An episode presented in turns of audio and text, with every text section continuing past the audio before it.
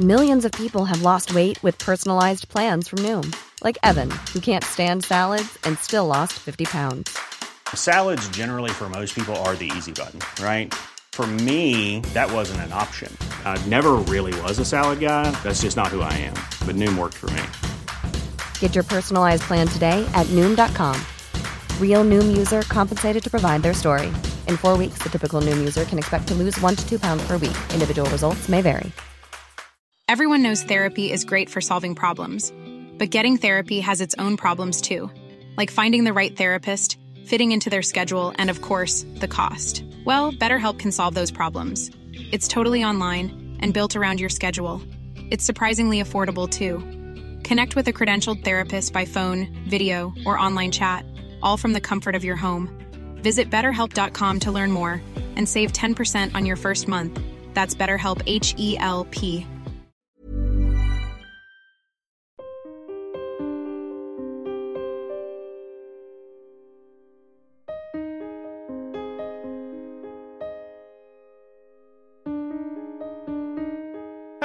And welcome to Secure the Insecure, hosted by Johnny Seifert. This is the celebrity mental health podcast where I say it's okay to not be okay. And if you have the same mantra as me, then before we get to today's guest, please subscribe to Secure the Insecure whilst you're listening or watching. And at the end of the episode, leave a 5-star rating and a review. And let me tell you about my guest today.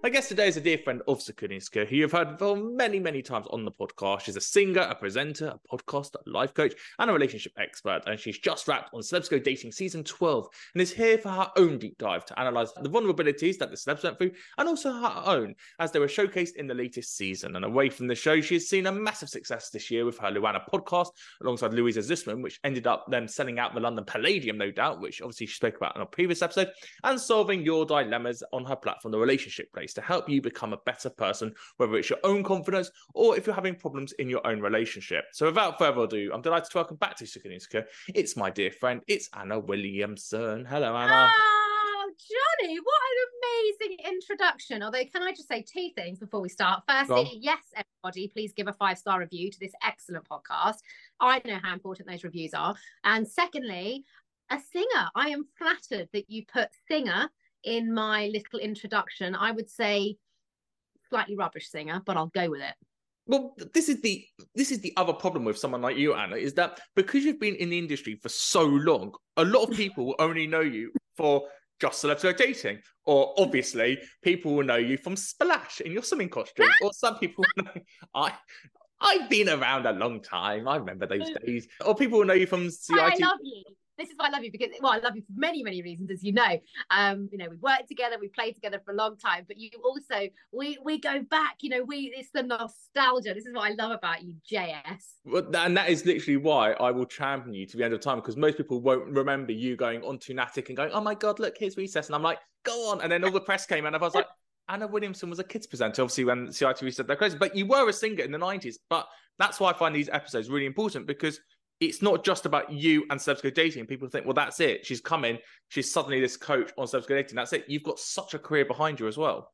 Yeah, I mean, as you know, babe, it's, I think people often, there are some exceptions, but I think mostly with all of us that, waft around on the telly or in entertainment or in this world of showbiz, people often see kind of the, honestly, end product almost, don't they? What they don't see are the years of grafting and hustling, of rejections, of learning your craft, going away, coming back again. And gosh, I've been in telly now for, oh my God, this shows my age. So I'm 42 now. I started when I was 17. So 25 years. I need to have a birthday party. 25 years in telly I've had. But it's 25 years in telly, which then you separate into different sections, because you've got the 25 years and a lot of people in your industry, or types of you know what I mean, basically would have started in kids telly, then they'd graduated into adult telly and just doing normal programs, you know, like a holiday series or ones that are like daytime-ish. Then you've got those who then go on a reality show like a Strictly or Dancing on Ice. And then you've got those who are hosting their own shows. And then you've got the shiny floor Saturday night shows. And you think, well, that's Ant and Dec. And they're the only ones who've graduated to that level. And it's like, there's so many different layers into it. And as you talk about the rejection, also, it's not just programs, it's also channels. So, you know, you were part of ITV, you then go to E4, you've been a bit at the BBC, like, you have to go around, and that's also a joke. As a coach, like, and as a therapist, like, I talk a lot about resilience and practicing resilience. And, you know, I don't think these things are, I think these things are, they're not even a happy accident. I almost think they're sort of by design, really. But I guess really, but without sort of blowing my own trumpet, but I am sort of resilience personified, really, because 25 years of any career, I think, you know, regardless of what industry you're in, but especially one that is very fast paced, it's forever changing, it's subjective, it's objective, it's, you know, for years I spent, the reason why, as you know, I got into sort of therapy and coaching was because I realized how beholden I was to channels, networks, production companies and execs saying yes to me. And I realized that that was quite a precarious position to be in, because I don't think you can then be picky or choosy as much as you can be, I think, unless you sort of work on your own self-worth and your other strings to your bow. And I felt very out of control, I think, in a way, because it is an interesting career, as you know, like being a TV presenter, being a broadcaster, it isn't, you know, it's not like you go into a medical degree for 7 years and you're kind of, you know, it's a transferable skill where you can pretty much pick up any job anywhere because you have that qualification. You know, TV and broadcasting journalism, as you know, as I know, it's a big old world out there.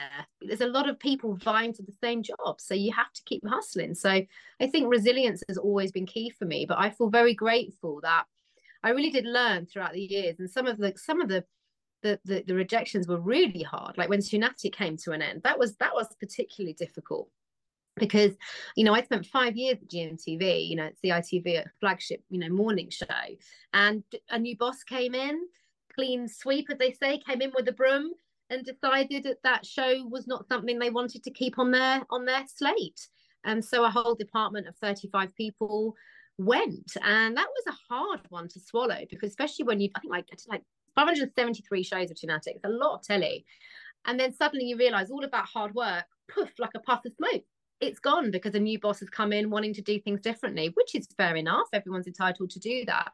But it kind of left me feeling like I had nothing for a while, you know, when that, but then I learned very much, particularly through that job, and that rejection really did teach me that, you know, my dad has always been my biggest champion, really, and he's the king of positive, and which is, you know, apple doesn't fall far from the tree for sure with him and me.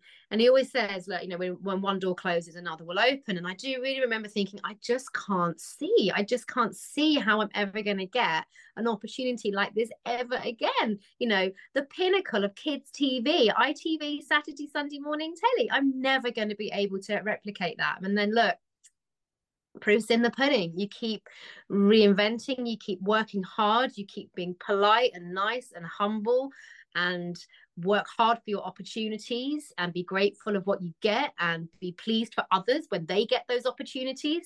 And yeah, I think if you keep hanging in there, you know what, you get rewarded. And you know what, me getting Celebs Go Dating, dare I even say it, was even more of a triumph for me personally as a job, because it combined my two greatest loves, TV hosting and therapy, all in one wonderful go. And here I am 6 years later.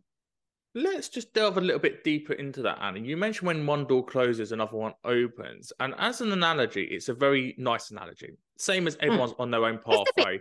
It's a bit twee, isn't it?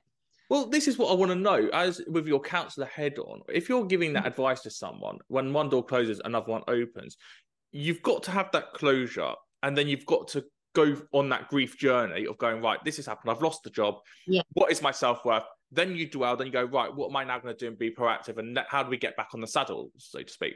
But is it that type of phrase, like everything happens for a reason, that when you think things aren't going well, it's almost like saying, look, I need to get out that job, or I need to get out that relationship, and then the positive will happen? Because it's sometimes we get so combustive going, oh my God, I'm getting so much anxiety over my job, over my relationship, I just need to end it. But if I end it, I've got nowhere to go.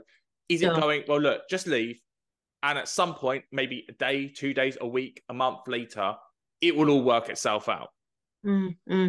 So this is such a great question. And I think, like, I know myself how hard it is, as you say, in relationships, in jobs, particularly those two things, actually, of feeling the fear of the unknown, feeling the fear of change. And it's really normal for us all to feel like that, because we all essentially, you know, we fear the unknown, you know, and we want to be in control of our situation. And when something is open-ended, it can be highly worrying. So we can just stick to what we know. It's safety. It's a safety blanket, which is why people stay in bad relationships. It's why people stay in jobs that are unfulfilling, because the unknown is far scarier than just putting up with what they've currently got. So what I often say, it's about getting those ducks in a row, really. It's about really tuning in and being introspective. And I mean, I'm a big fan of a pros and cons list, to be honest. I mean, it's not a very technical tool to use, but really drilling down and asking yourself, what is this job, relationship, insert whatever, what is this giving me? What is it giving me? And what is it not giving me? And often when you really start to be honest with yourself by just writing down and talking through in your mind, or with a coach or a therapist, really what your situation is, you often find yourself coming to that conclusion. And you'll often find that little nugget is then, it's then brewing. I've just come off doing my podcast, around the podcast, and we had a big dilemma. We often get big dilemmas in, and a woman who's worried about leaving her relationship because, in her words, I have a good lifestyle. But actually what she was explaining to us is that she's actually in a very emotionally abusive relationship. So it's really weighing up, you know, what actually, like, for her, what is this good lifestyle then? Let's break that down, you know. And actually that's where the clarity comes in. And change, as we know, is fundamentally terrifying for most of us to do. But it's about mindset, and also, sure, doing a little bit of due diligence as well. Some people come to me and they want coaching. Right, that's it. I'm going to pack in my job and I'm just going to, you know, hope for the best. I hate my job, you know. And so we can work with that. We go, well, that's great. That sounds like, you know, you just want to just, you know, go for it. But we've got to be realistic. Do you have finances that can support you whilst you potentially don't have a job? Do you know what I mean? We have to be sensible. Do you have dependents that we need to be, you know, consider about? So you can have that big want, goal, wish, dream, and then we can just slightly step it back and just work out what those actual practical steps to kind of minimize risk might also look like. Because I have some of those changes been forced upon me, which I didn't want. And would I have left my show? Hell no, of course not. Has time and evidence told me that actually those decisions have been okay and have led to other different, better, more fulfilling things? Yes.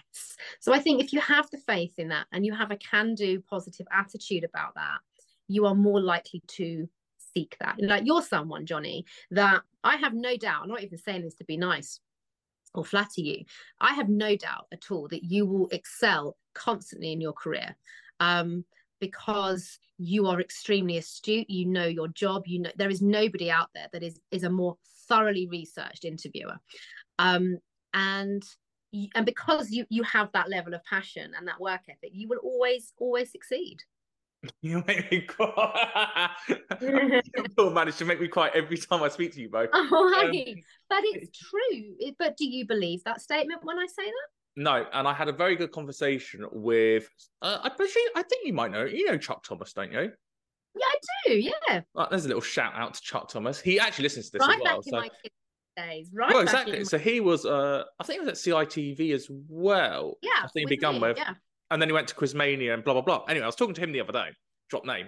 What a big name to drop name. No one goes for, like, I don't know, some big stuff. I go for a Chuck Thomas. Like, no, most people haven't heard of. Anyway, we were talking about imposter syndrome. And he was saying, look, the reason why you've got imposter syndrome is because you're so good at your job that you'll always go above and beyond. And you're not someone that ever gets complacent. And I'm like, that's true. And I care so much what people think. But at the same time, that imposter goes, well, I'm not going to be good enough and I'm never going to be good enough. And I look at someone like you, and the amazing thing of something that you've done is that you had your niche, which again is kids telly. You then go to Good Morning Britain's former side, which was Daybreak, doing their showbiz, completely different audience. And then the TV goes away. You obviously go off and become a counsellor, but then you start getting a new career in the media, doing all the skills you've learned. You're working in local radio at Three Counties, talking to a very niche audience. You're then talking on Talk Radio, in a late night slot to a mainstream audience who's a lot older. And then you're going trying to get back into TV, talking to that youth demographic where you started, and you're going all the way around in a circle, talking to all these different people. But you know yourself, you can adapt yourself and talk to those people, which a lot of people probably wouldn't think they could do. They know their niche, and that's all they're going to exploit. Wow, I mean, that's such a massive compliment. And actually, when you describe it like that, actually, yeah, this is why I love talking to you, because you actually work as my therapist, whether you know it or not. But because you help me reflect back on what I've done and what I do, because I think we spend so much time, you know, for me, I'm very much in the present and the future, actually. I don't really stay in the past, which a lot of people do. But I think that's probably why I keep motoring on, and people are like, Anna, you're so busy all the time. It's like, I am, but probably not as busy as people think I am, because I have my children. And when you don't see me being busy, it's because I'm with my children. But yeah, I think it's learning your craft. It's learning what you do. But I think being a TV presenter, and certainly being... well, you'll know this, you know, as a journalist, you know, but also as working in therapy, I'm so honoured to work with people of all different ages, and I'm naturally curious about people. And I've always been able to, like, I don't want to sound up my own backside by saying, oh, I've always had a gift, you know, of reading people, but I've always naturally been able to kind of read the room and rapport as a broadcaster, as an interviewer, and as a therapist is the number one skill you have to nail. So I guess for me, probably like yourself, Johnny, is whatever job I do, once bitten, twice shy, I always make sure I'm thoroughly researched and prepped. I think the one or two times in my life when I've tried to wing it, I've fallen flat on my face. And I think that, so whatever job I've been blessed to have had, as you say, whether it's doing a late night sex and relationships show on Talk Radio, you know, whether it's doing showbiz reporting or whatever, you know, whether it's doing kids telly, whether it's doing Celebs Go Dating and, you know, therapizing celebrities, whatever it is, I've always taken it really seriously. I think that's really important. And I think particularly in this day and age with television, and just the current climate that we're in a good way, I think that kind of chances and people that are winging it are kind of been filtered out a little bit. You kind of got to, there's too many good people out there, too much talent out there now, I think, for people to be either a bit of an a-hole, you know, and not very nice. I think those people are getting wheedled out as well. And I think you got to prove yourself more now. And I'm okay with that. Yeah, but the proving yourself comes through almost your social media numbers as a way of proving yourself. It's not a case of just being good at your job and being that stable pair of hands. You know, we look at someone like Craig Doyle, who's been in the industry for so long, now hosting on This Morning.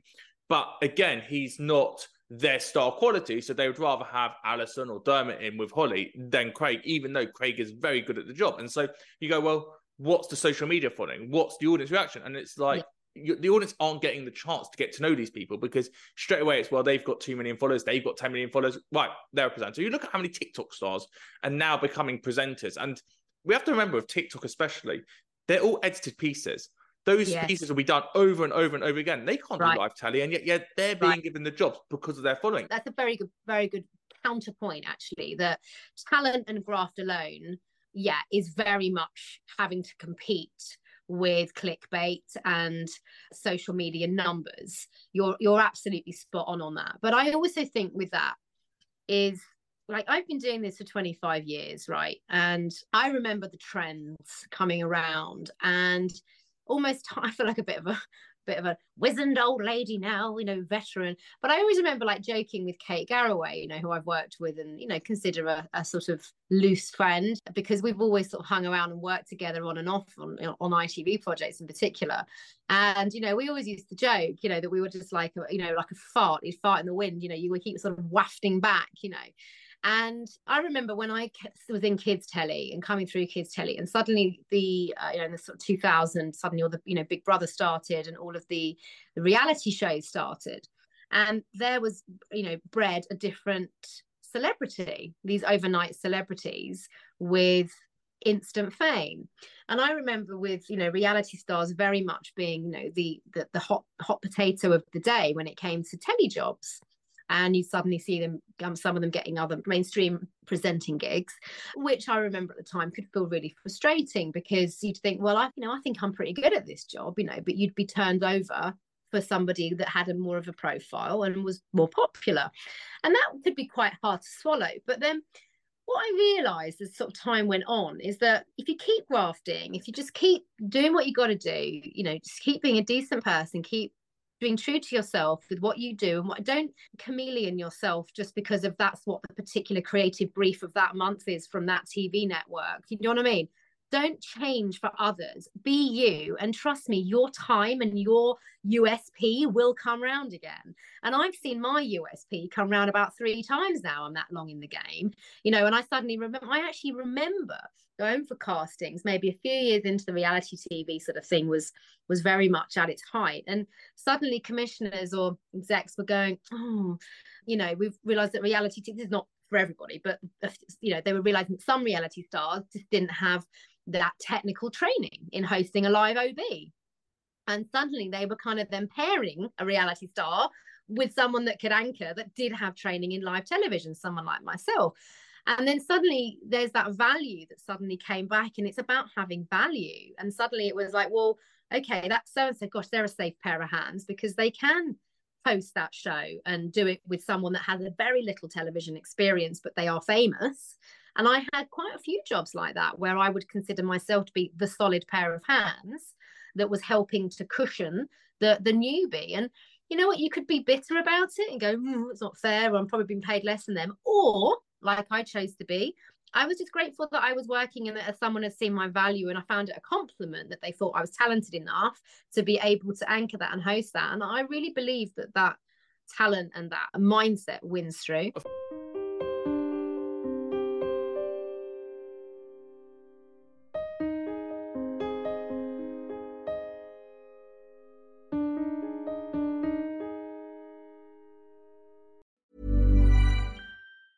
In the market for investment-worthy bags, watches, and fine jewelry, Rebag is the answer.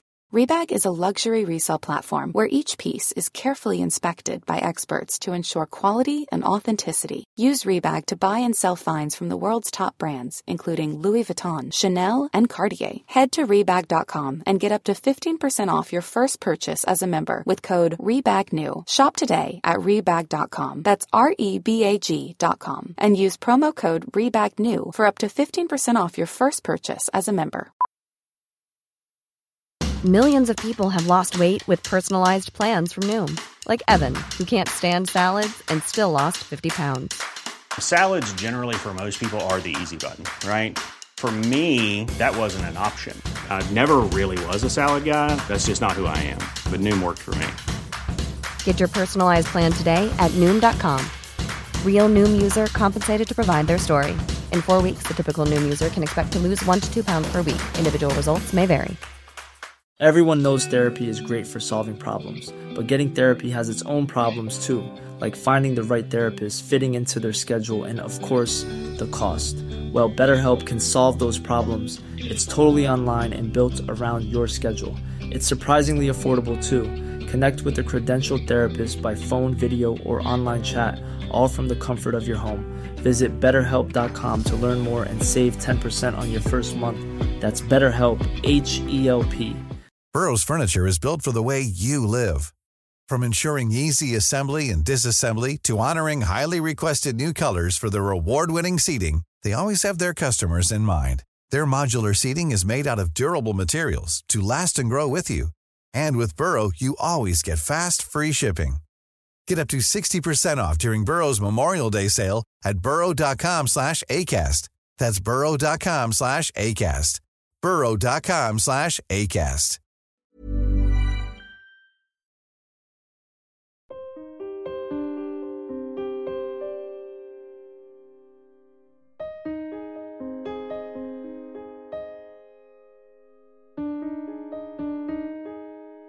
Final point on that is, in the industry as a whole, we know that managers, commissioners, bosses change every couple of months or years. We also know that the people who are those safe pair of hands are the ones who are always going to consistently work. So you might have a big celebrity or big reality star come in, they host a show, it might be given a season or two, and then they're out again.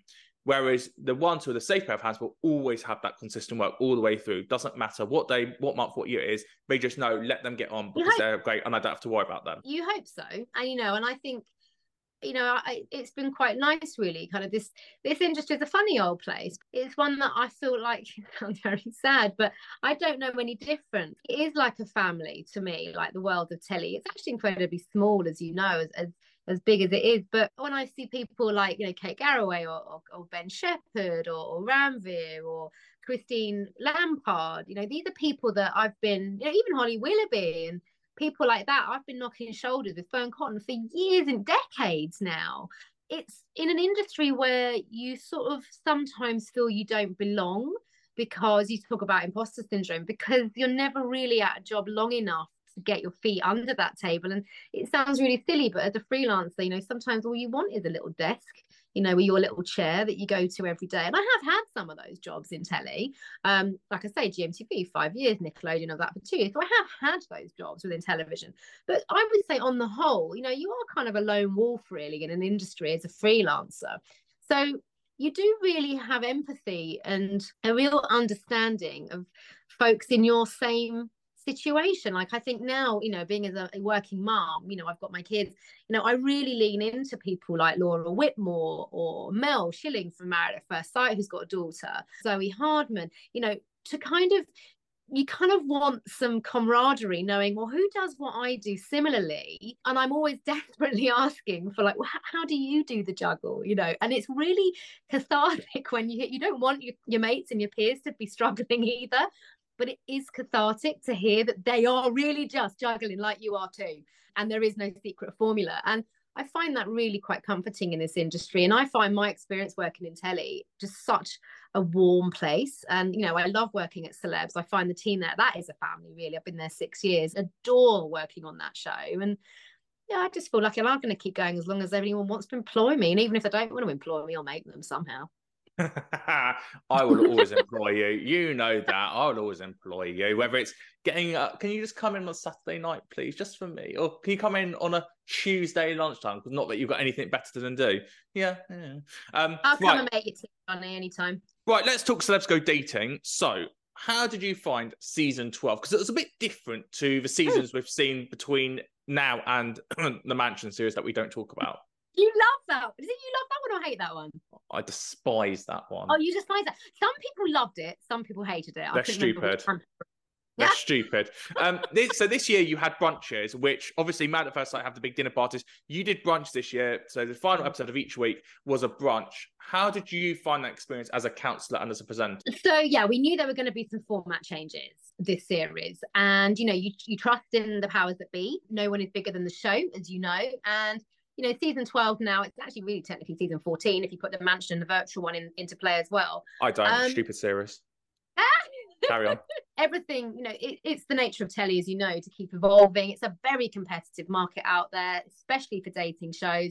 You've got to keep delivering and tweaking. So I have massive respect and empathy for our execs that have to keep the heart of the show, but obviously deliver on any of the little tweaks and changes to trying to keep making it feel fresh. So the brunches were a new format addition, and honestly, initially, Paul and I talked about it. We thought they'd be pretty dead.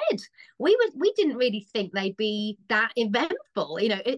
They genuinely were designed as a feedback session at the end of every week, because we realised that in previous series we hadn't really had a lot of the celebs all together at the same time. So we felt that with fewer celebs this series, by design, 6 celebrities, we would be able to unpack and explore their stories a lot more. So it felt prudent to get them all together. When it's 13, 14 celebs, it's quite a lot. It's a bit chaotic. You know what I mean? It turns into a massive mixer. So, but with 6, it was small enough to be able to do face-to-face feedback. You couldn't do that anymore. It would be far too long. And yeah, we didn't predict at all how quite dramatic they went. So I think at times, what you should remember as well is that at all times, the celebs are completely looked after from a duty of care perspective. And they were all fine about everything that happened throughout those brunches. And sure, we saw some explosive moments, but the storylines and everything that was explored on that, they actually went well, and they could be quite dramatic. But I think the aspect of the feedback was a good format point in the fact that it helps make the celebrities be accountable of their decisions and communication and truth telling. And I think because some of those celebrities were struggling in the way they delivered that, that's why they ended up being so explosive. I mean, if they all came in and were just absolutely, yes, sorry, yes, thank you very much for dating me, but I don't think I'd like to date you anymore, thank you very much, bye-bye, you know, I don't think we would have had the drama that ensued. Well, I don't think you necessarily need the drama. I think for me, the stand-up moments were Adam Collard and you talking about when his mum left when he was 15 years old. Also him and Lottie at the end, that last therapy session together and the way Paul looked after him. And then Mark Francis saying about how he never really felt love. For me, those were the stand-up moments. And those are the ones that you'll always remember because you're going to carry on watching Mark Francis on Made in Chelsea and Adam on another TV show. And it's those values that are really important to carry on with them so that you understand the journey they've been on. I'd like to have done more of that. Without a doubt, you know, my favourite part of doing Celebs Go Dating is doing my work, is doing the work as a coach and as a therapist in the world of dating and psychotherapy, is to unpack our celebrities and the reasons why they have found themselves at the dating agency. And my biggest proud moments are when we get those breakthroughs from the celebrities. And if we had more time, I would love even more of that. Final question, is there a chance that there'll be a spin-off with Celebs Go Dating that just focuses on the therapy, whether as a podcast or as a bonus show? You know how Big Brother used to do Big Brother's bit on the psych? Yeah. Yes. Do you know something? That's so interesting. I would love that. And actually, I even mentioned this to the people that make the show, even again as last week, because I think I've definitely seen feedback from people that have watched the show that have enjoyed it, but have also asked for more of the therapy side of things that we've seen previously. That it's become apparent to me, certainly, and it's a lovely compliment, that how valued that part of the show is. And my hope is that that part of the show isn't lost in replacement of more drama. You know, it was handled hand in hand really well, this series. But yeah, I would adore a spin-off series, a spin-off show, whatever it may be, where we unpack more of the unseen footage almost of when we deep dive our celebrities, because we're in with them an hour at each time. Each time we see them, it's an hour. So there's an awful lot of stuff that doesn't make the telly for obvious reasons because of time constraints. But people are interested in knowing more. And I think the take homes are also really powerful.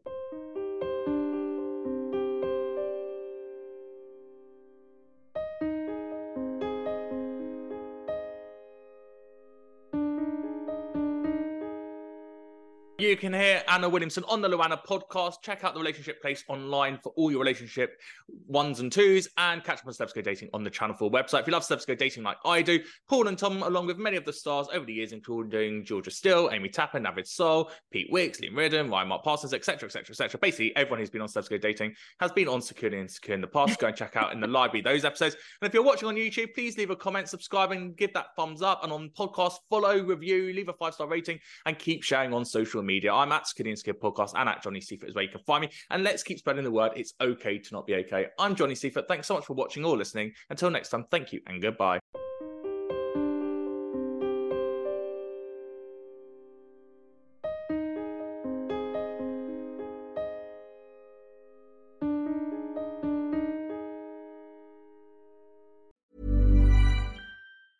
Planning for your next trip?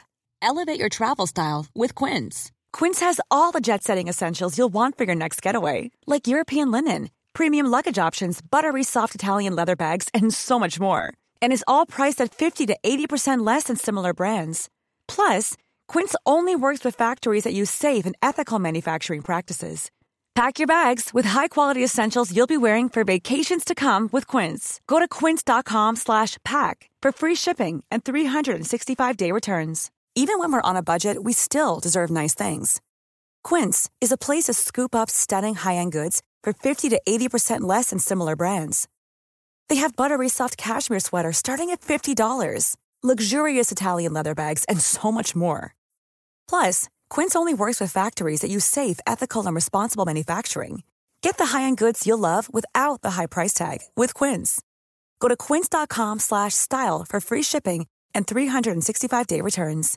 Imagine the softest sheets you've ever felt. Now imagine them getting even softer over time. That's what you'll feel with Boll & Branch's organic cotton sheets. In a recent customer survey, 96% replied that Boll & Branch sheets get softer with every wash. Start getting your best night's sleep in these sheets that get softer and softer for years to come. Try their sheets with a 30-night guarantee. Plus, get 15% off your first order at bollandbranch.com. Code BUTTERY. Exclusions apply. See site for details.